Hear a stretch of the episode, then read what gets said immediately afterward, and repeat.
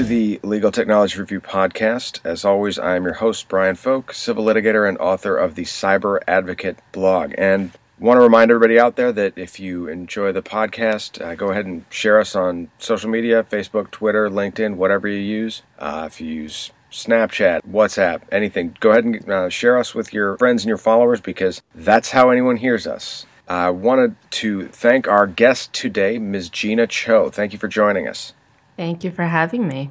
This is, uh, as we were discussing a little bit ago, this is a different type of show for me. Usually I try to, you know, tell people how they can improve their law practice by implementing technology, which usually involves new processes, faster output, getting more done in a shorter amount of time, efficiency, hopefully improving profits and hopefully improving your client's service. But oftentimes, any anytime you, you implement new processes like that or you really pushing for change while at the same time trying to do your job as a lawyer, it can take a toll. And it's why I wanted to talk with you today, Jeena, because you have recently written a lot of really interesting stuff and you've got a book coming out that I want to talk about a little bit later. But one of the biggest concepts that you have been pushing and speaking about this past summer all across the country is mindfulness. Um, just so that we can make sure that everyone's operating on the same level when we talk about this, what is mindfulness? Mindfulness means to be in the present moment without preference or judgment. So, lawyers are particularly prone to this.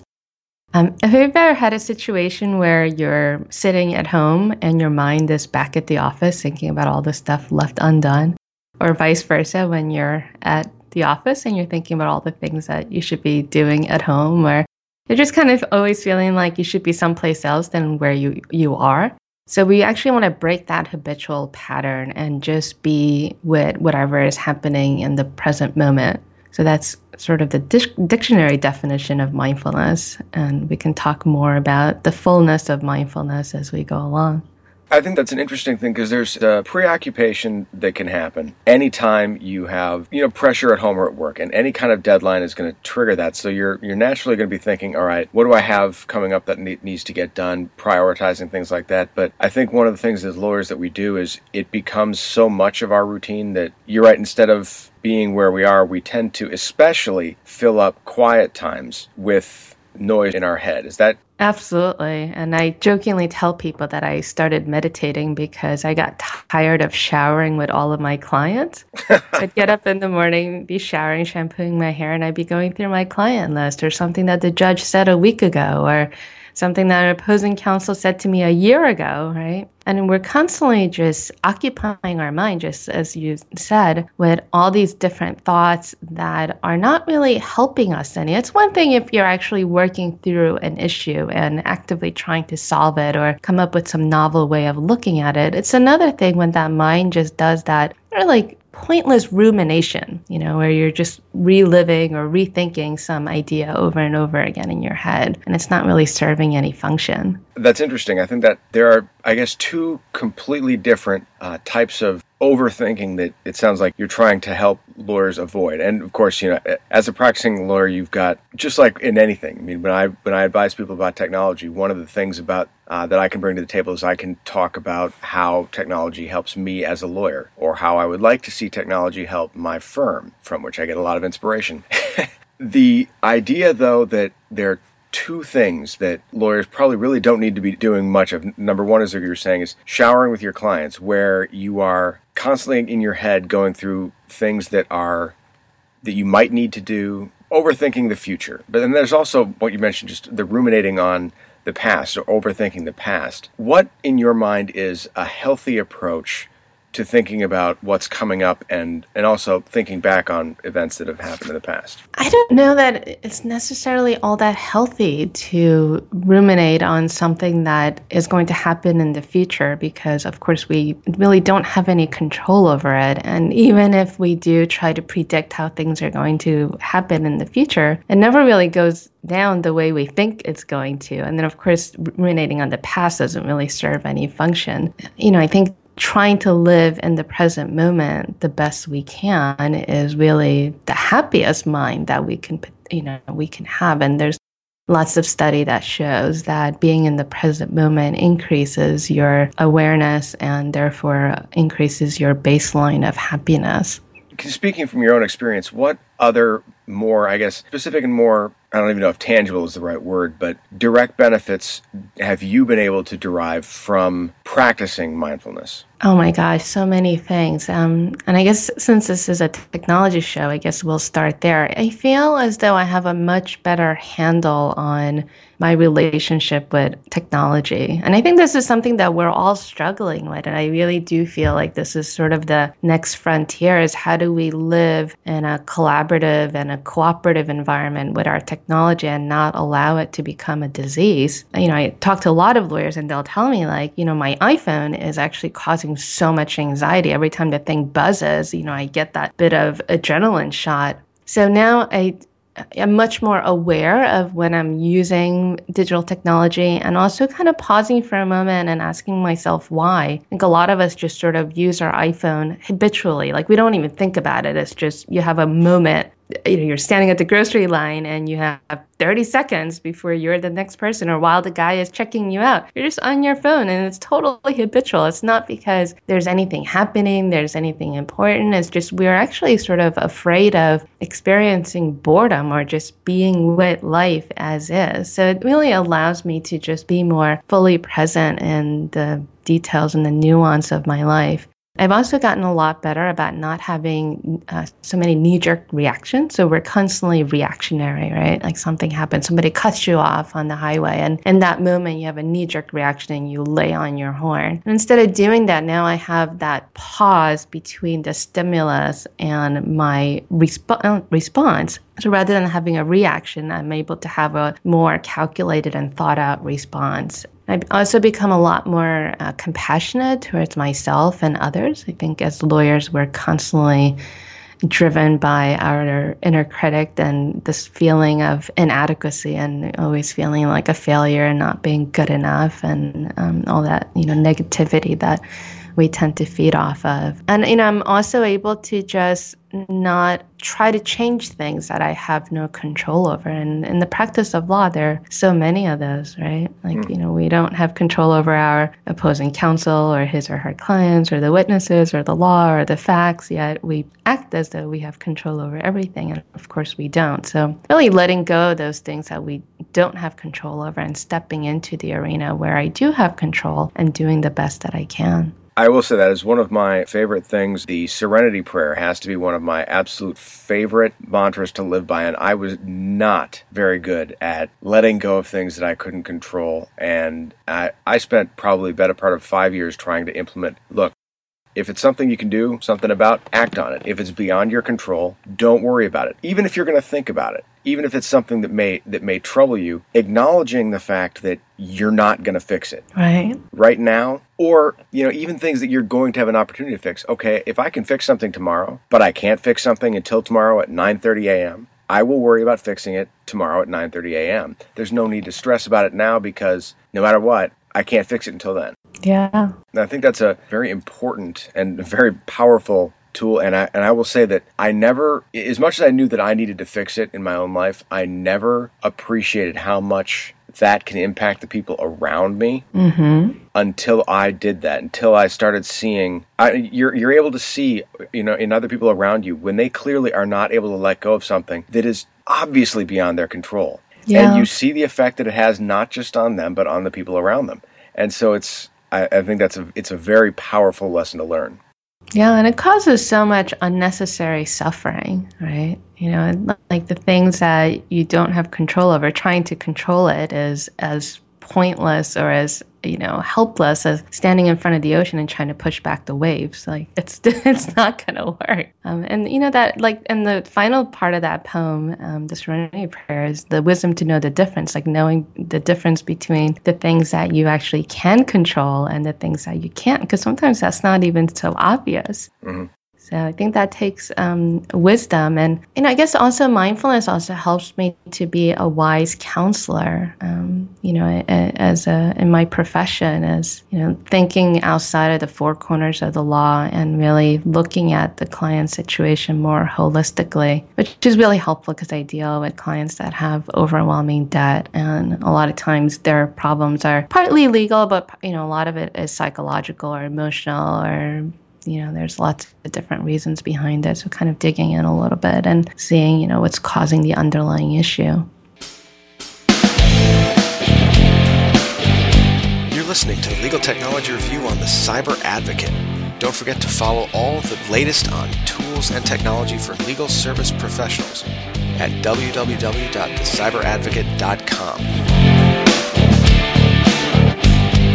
Now, we talk about, you know, what tangible benefits, or I use the word tangible because I can't think of any direct benefits, probably the best way. Mm-hmm. Talk about what direct benefits you get from mindfulness. What are the approaches? How do you come to this level of mindfulness? What can you do to get there? What and what do you do to get there? So, the primary way that at least I access mindfulness is through meditation. And meditation is a practice where you practice stilling your body and observing your mind. Um, and I, want to make clear that a lot of times lawyers will tell me, well, I tried meditating and I couldn't get my thoughts to stop. That's not the quote unquote goal of meditation. Meditation is actually just a practice of observing your mind as it is and becoming more familiar with yourself, which sounds a little bit odd because it's like you're with yourself all the time. But in many ways, we're sort of strangers to ourselves. So it's this active practice of getting to know your inner self and also kind of getting to know your habitual patterns, like recognizing, oh, when A happens, I always think B. But looking at it a little more critically, you might realize, well, that thought, that habitual thought that I always have may or may not be so accurate, right?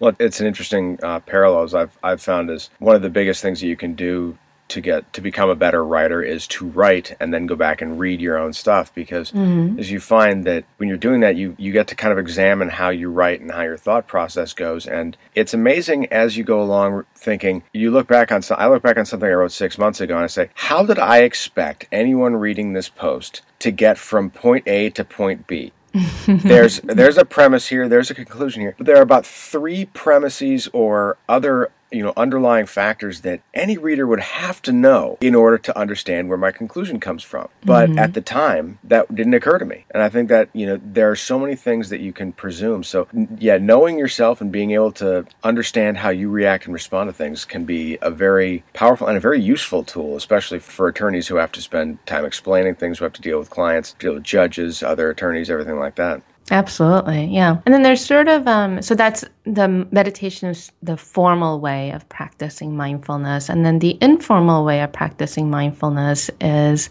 you know, just practicing intentionally being in the present moment. Um, so oftentimes I'll just set little reminder bells on my phone, and when that bell goes off, I'll just stop and take a couple of deep intentional breaths, like actually pushing the breath all the way down to my diaphragm, because when when we're stressed, we start to breathe just from our chest, and that sends more stress signals and releases more stress hormones. Um, and even just like, you know, you can pick certain activities that you do on a regular basis throughout your day. So, for example, I will, when I'm washing my hands, I will do that mindfully. So instead of just sort of doing it mindlessly, uh, sort of doing it on autopilot, I'll just do it with full attention. So, you know, I'll really feel the temperature of the water, feel the soap in my hands, and just really make it a pleasant experience. Um, and by the way, it's interesting that there's a lot of research that suggests doing something on a regular basis with mindfulness, or I guess some people would say with gratitude, increases your baseline of happiness. So you want to be happy, you know, do something a, uh, on a regular basis and really pay attention to it. So instead of getting up in the morning, opening your eyes and just hopping right out of bed, you know, just open your eyes and think of one thing that you're grateful for. You know, it's like, wow, you get another day. Or if you're like me, waking up in the morning, slowly falling out of bed, staggering to the shower. That you know, I could do it then. It's just um, well, you know, it's it, it's interesting what you said about being grateful, and you know, I don't want to necessarily bog you down with too many of the, the personal examples, but I remember there was there was a time where I actually had a a roommate and my father actually said, you know, sometimes Brian, it seems like you are not happy unless unless you have something to be miserable about. Mm-hmm. Um, you know, you, when you get into the habit of complaining about everything. And so I actually, and I sat down and I thought about that for a long time. And I spent, I made it a point, and this was while I was in law school. So, you know, among the most stressful, horrible years of my life. Yeah. To say, okay, anytime asks, anyone asks me how I'm doing, instead of complaining about something, I'm going to tell them that I'm doing well. Mm. Or, you know, that it's a, that's a good day. And I spent a, a, a better part of a year focusing wow. on doing that. And the amazing thing was, it worked. Yeah. By by telling people that I was having a good day. And it's a remarkable power the mind has because by telling myself over and over again the day was going well, through telling it to other people, it brightened up my outlook. And the I'm an incredible believer of the power of the mind over the body.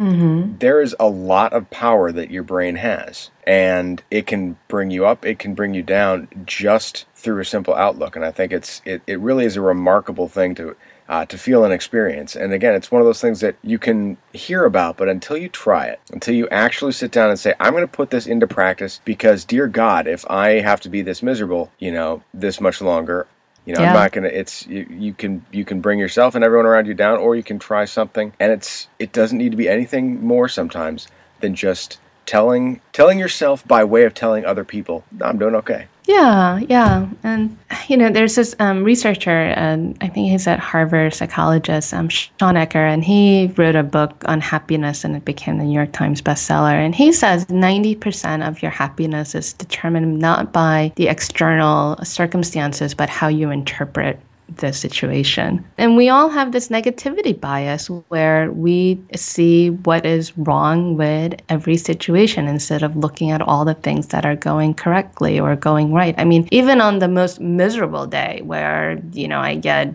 beaten up by the other side or you know my clients goes against my advice and then tries to blame me for it or you know i get a flat tire or, or whatever the circumstances may be there's always something to be grateful for. You know like i have clean water running water or i have enough food to eat or i have roof over my shoulder or you know i have a healthy body. And there are just endless things that we can be grateful for. So you can either choose to feed that negativity bias um, and, and you know we are hard primed to do this as primates that you know we don't want to mistake um, you know a stick for or we don't want to mistake a, a snake for a stick a stick and then mistakenly you know step on it. So we are like really hardwired to look for things to go wrong but it can have this negative impact on our psyche as well. So just you know noticing that. Well yeah even even beyond evolutionary i mean even some of the basic better safe than sorry yeah. is the concept of you know it's i would you know i would rather fear you until you've proven that i don't need to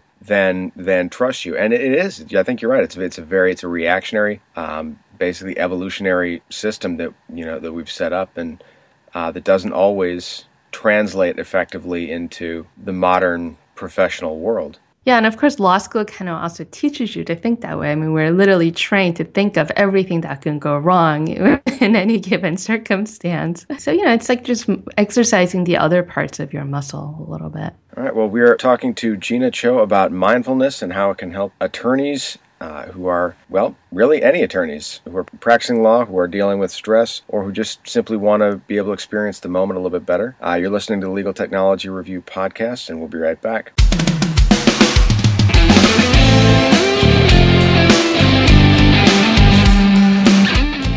This podcast, head over to iTunes, look up the Legal Technology Review, and leave us a rating and review. While you're there, you can go ahead, subscribe to the Legal Technology Review podcast, and never miss an episode or any of the great information on tools and technology for legal service professionals.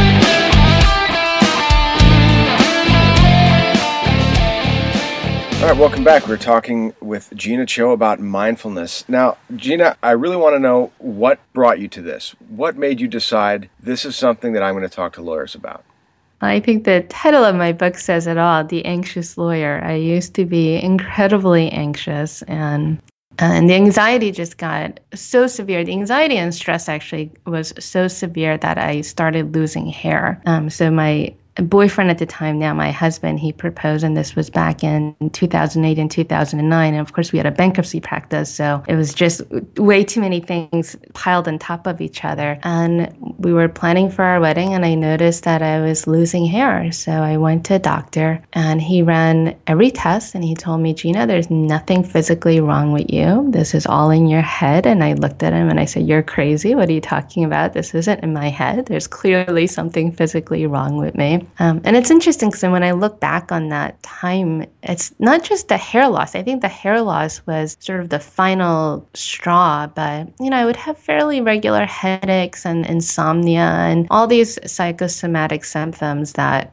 my body was telling me, hey, you have to pay attention. Something isn't right here. And a good friend of mine told me about this treatment program for anxiety at Stanford. And so I went in and they diagnosed me with social anxiety disorder. Um, and I went through the treatment program, the cognitive behavioral therapy. And that was really helpful. But they also told me about this other treatment program called mindfulness based stress reduction. And I was a meditator when I was in law school. So that really felt familiar. And intuitively, it made sense that if I can calm my mind, that the anxiety would dissipate. So I went through the mindfulness based stress reduction program at Stanford and it, it just changed my life. You know, it, it's not that I don't have stress or anxiety anymore, because I certainly do. And I probably have just as much now. But the way that I respond to those stressful or, anxiety provoking situation has gotten so much better. And I liken it to just having a lot more tools in my toolbox for being able to deal with the stresses and the anxieties of life. And I think it's unfortunate that lawyers really don't get much training in terms of self care or wellness, um, you know, versus, let's say, the mental health profession where they get a ton of training on things like vicarious trauma and secondary trauma and compassion fatigue and all these things. And of course, we as lawyers, we're often exposed to those type of traumas as well that, you know, from our clients. And we're never really given any tools except maybe, you know, happy hours um, so when I learned about mindfulness, I really felt strongly that this is a tool that can help lawyers, and and there's so many scientific studies and data to back this up. And now we have brain scans that show the before and after impact of meditation. And I really felt like this was something that helped me so much that I firmly believe it can help other lawyers. So that's how I ended up teaching mindfulness and meditation to lawyers. I think there's probably no more valuable uh, source of education than someone teaching you who's gone through it, no matter what it is. Yeah. Some people are great teachers no matter what, but you're probably going to learn basketball better from someone who played. You're going to, you know, understand the experiences of someone who's gone through, you know, loss of a loved one much more so from someone who just who has dealt with the loss of a sibling a parent a relative and so i think the fact that it's something that you've gone through and you've dealt with is incredibly i mean let's face it, it adds credibility. Yeah. It's a story that lawyers we can look at and we can say, okay, this isn't someone who's this isn't someone who's writing a, a self-help book. This is someone who is writing about themselves as a way of letting me know how I can help myself. Right. And so I yeah. think that's a that's a very it, I think it's a very critical difference. Thank you. Yeah, and, and I also tell lawyers all the time, hey, you know, this it's it's just a tool, right? I mean, it's not a cure all and it has to be part of a much larger more holistic way of living your life and it has to include things like you know diet and exercise um, and you know but i really think that awareness being aware of how you're treating your body your mind what you're doing on a moment to moment basis is critical because if you're not aware then you can't begin to notice the changes that you'd want to make, right? So I think it's such an important tool for every every aspect of life. Now, I want to move on to talk about more specifically uh, meditation and the process of meditation. And I think, I guess, what we're gonna we're gonna do in a couple minutes is we're actually you're gonna walk through a meditation session. So anyone who's listening, you can take some time wherever you are, unless you're driving. If you're driving and listening to this podcast in the car, you're not allowed to actually close your eyes and meditate. Waiting, and you, are all lawyers, so you're you not allowed. To, no, you, you, you, can wait till you get home. But um, first, I want to talk to you about meditation in general. What kind of things do you hear from lawyers? When you first proposed the idea of meditation?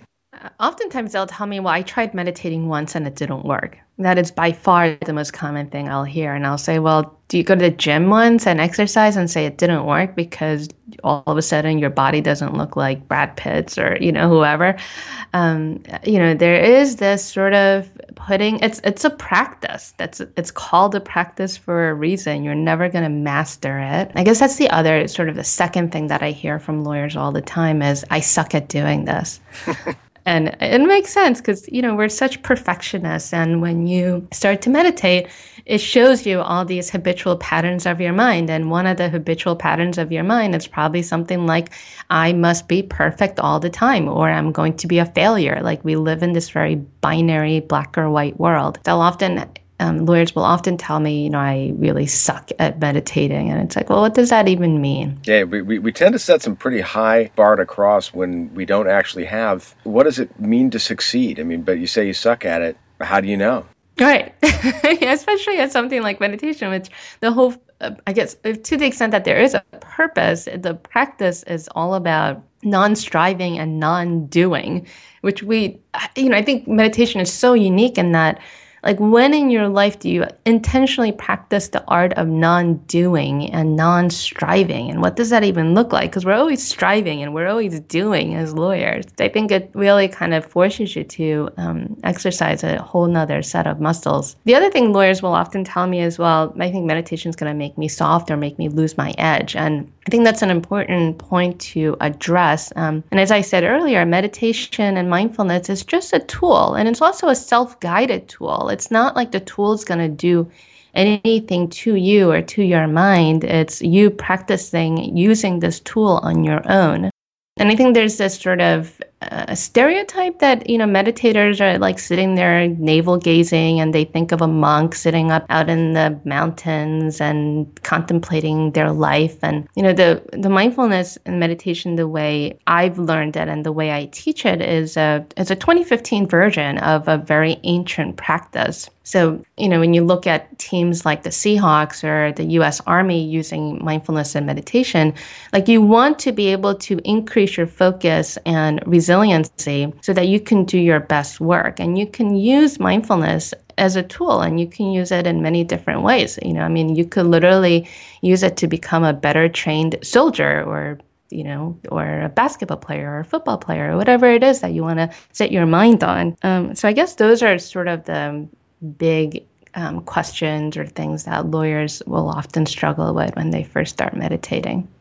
What types of success stories have you gotten from the lawyers you've talked to about how they feel after uh, adopting meditation and a more mindful approach? So, I've taught um, an eight week mindfulness and meditation class to lawyers five different times. And the typical things I'll hear, um, I mean, some of it is sort of small in a sense that, you know, I don't go crazy when somebody cuts me off when I'm driving to work and I don't lose my temper when I'm stuck in traffic. Again, one of those situations that we have absolutely no control over. If you just think about it, if you're, you know, if you're one of those people that like literally just loses your, like, you know, it just drives you crazy when you're sitting in traffic, not being in that mental state is a huge stress reliever. Um, I've also had people people tell me that they're more intentional about what they eat. So a lot of us habitually eat to self soothe. And there's actually a whole curriculum and program around mindful eating, which is um, it's not a diet, but it's a much more um, healthier way to approach eating and food. I've also had people tell me that they, um,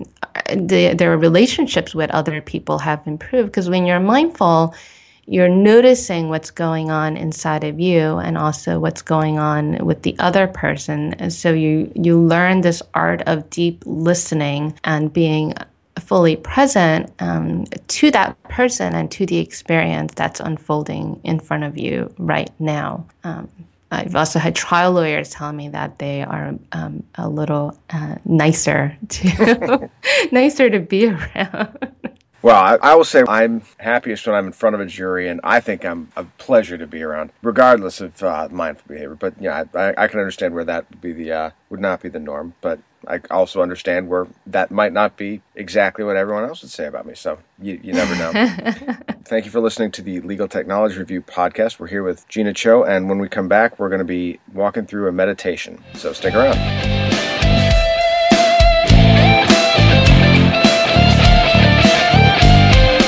Don't forget, you can subscribe to the Legal Technology Review on any of your favorite podcast apps or over at iTunes. Just search for Legal Technology Review or The Cyber Advocate. Also, don't forget you can get all the information on the latest tools and technology for legal service professionals at www.thecyberadvocate.com.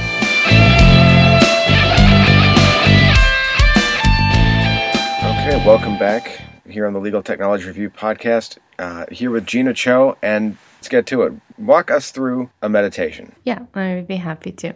So, wherever you are, um, presumably you're probably sitting in an office chair. Um, so that's a great place to be. So we want to actually set up our body in a way that is conducive to meditation. So you want to place both feet firmly on the ground and just take a moment to really feel the bottom of your feet, the soles of your feet on the ground below you or in your shoes. Then moving up the body, just notice your lower legs, your knees, your upper legs, your thighs. And feeling your hip and your hip bones, and really ground yourself in the seat. Feeling the weight of your body sink into the chair below you. Then moving up into the torso, you want to sit up in a way that's both alert and relaxed. Just playing around a little bit and seeing how you need to align your spine to be both alert and relaxed. And adjusting your neck, your head, so that you're in alignment and allowing your eyes to soften.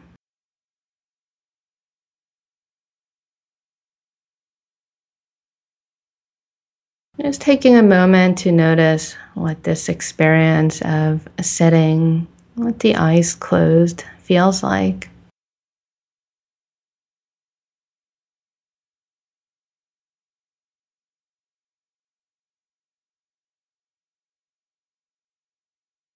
So, this may be the first time you've closed your eyes since you got up this morning.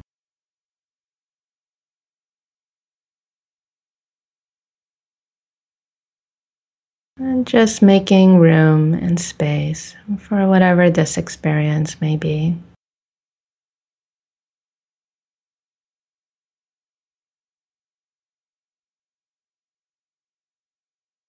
And now let's turn the attention to the breath.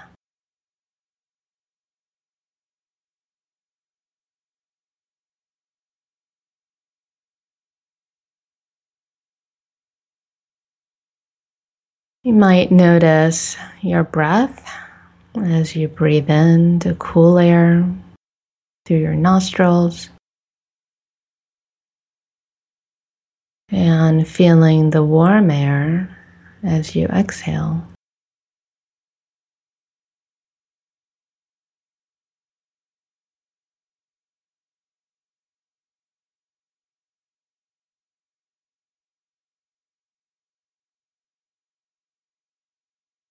There's no need to change how you breathe. Your body knows how to breathe.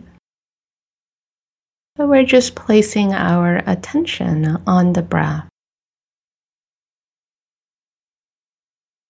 Our breath is always with us, like a constant companion, like a friend that you can always rely on. Returning back to this home base, this center of just noticing and feeling your breath.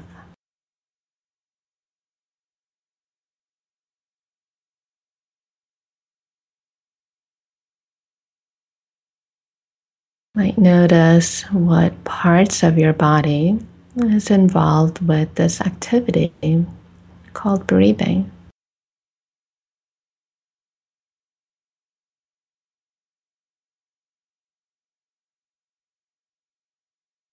Perhaps you can feel your chest rise and fall.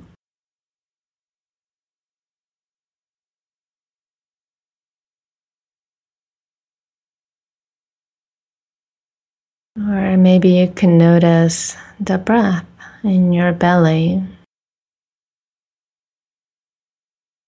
expanding and contracting the diaphragm.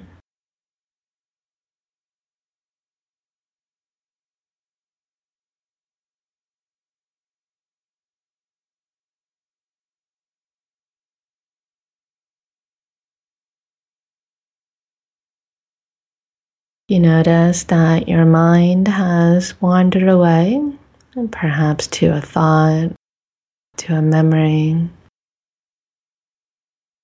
or noticing different sensations or emotions. Just gently guide your attention back to the breath, breathing in and breathing out.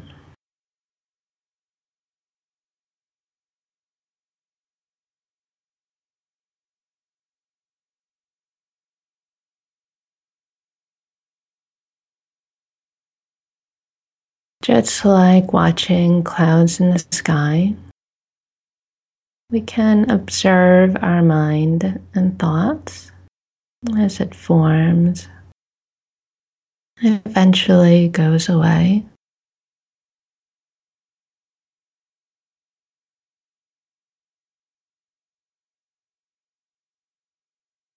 Sometimes your mind will feel clear like a beautiful spring day. And other days might be like a thunderstorm. Making room and space for all of those experiences. And always returning back to your center.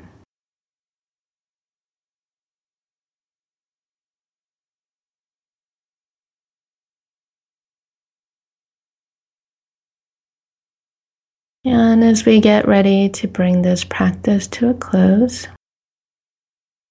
take a moment to observe and notice. There's perhaps a word or a phrase that you'd like to carry with you throughout the rest of your day.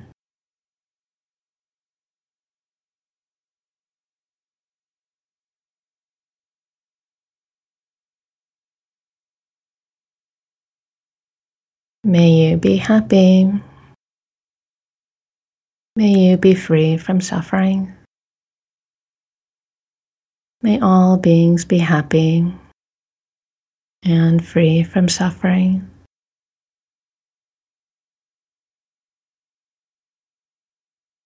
And very gently, whenever you feel ready, beginning to wiggle your fingers and toes and moving your body in any way that feels good to you.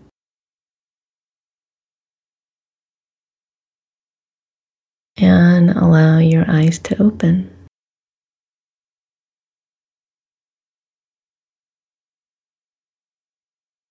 Well, as we're all coming back to the world from that, you can do that whenever and take as long to or as short as you need to to kind of refresh your mind. It's really a neat feeling. It is. Yeah. Yeah, and if you know you remember nothing else from this episode, just remember to breathe. You know, just pausing and intentionally just taking three breaths, like inhaling and exhaling. You know that saying count to 10 before you say something when you're angry? It works, but you actually have to breathe through it. You can't go one, two, three, four, five, six, seven, eight, ten. You know, it's not going to work so well.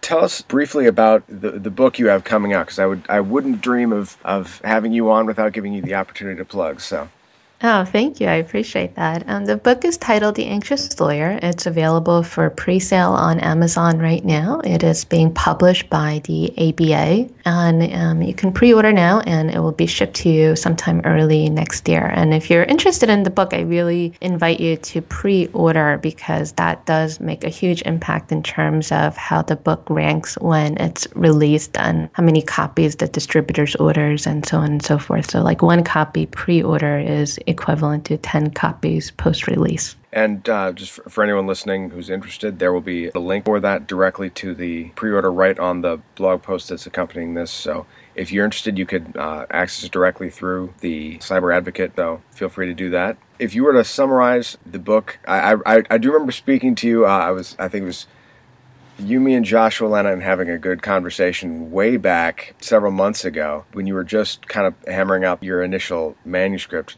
Summarize what this book is about, if you can. Yeah, so it's I wanted it to be a very approachable guide for lawyers, so uh, lawyers can just pick up the book and work through it um, at your own pace. It's an eight-week self-guided book. There's um, lots of room for journaling exercises, and also my co-author and I, we really try to make it accessible to lawyers. And all the examples that we use in the book are from our law practice. Um, so hopefully that will um, be relatable to other lawyers. It's not, you know, like a meditation teacher writing a book for lawyers. It's like lawyers writing the book for other lawyers. Um, so, yeah. All right. If you want to get in contact with Jeena Cho, there will be a link available on the uh, the blog post as well as other helpful information about mindfulness and meditation. Jeena, thank you for uh, joining us today. It was an absolute pleasure. Thank you. You've been listening to the Legal Technology Review podcast. We'll see you next week.